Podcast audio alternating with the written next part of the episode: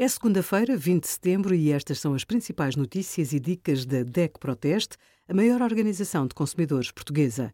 Hoje, em DECO.proteste.pt, sugerimos as situações em que é obrigatório usar máscara, cuidados a ter com as cláusulas contratuais do ginásio e a nossa ação contra a embalagem a mais nos produtos.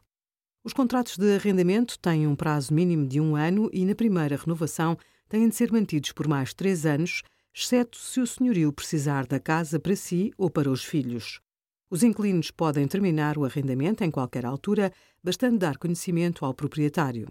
Recomendamos fazê-lo no prazo legal para evitar pagar as rendas correspondentes ao período de pré-aviso. Quanto mais tempo durar o contrato de arrendamento, menor a taxa de IRS a aplicar ao senhorio pelas rendas obtidas. A taxa de imposto de 28% pode ser reduzida até 10%. Obrigada por acompanhar a DECO Proteste a contribuir para consumidores mais informados, participativos e exigentes. Visite o nosso site em deco.proteste.pt.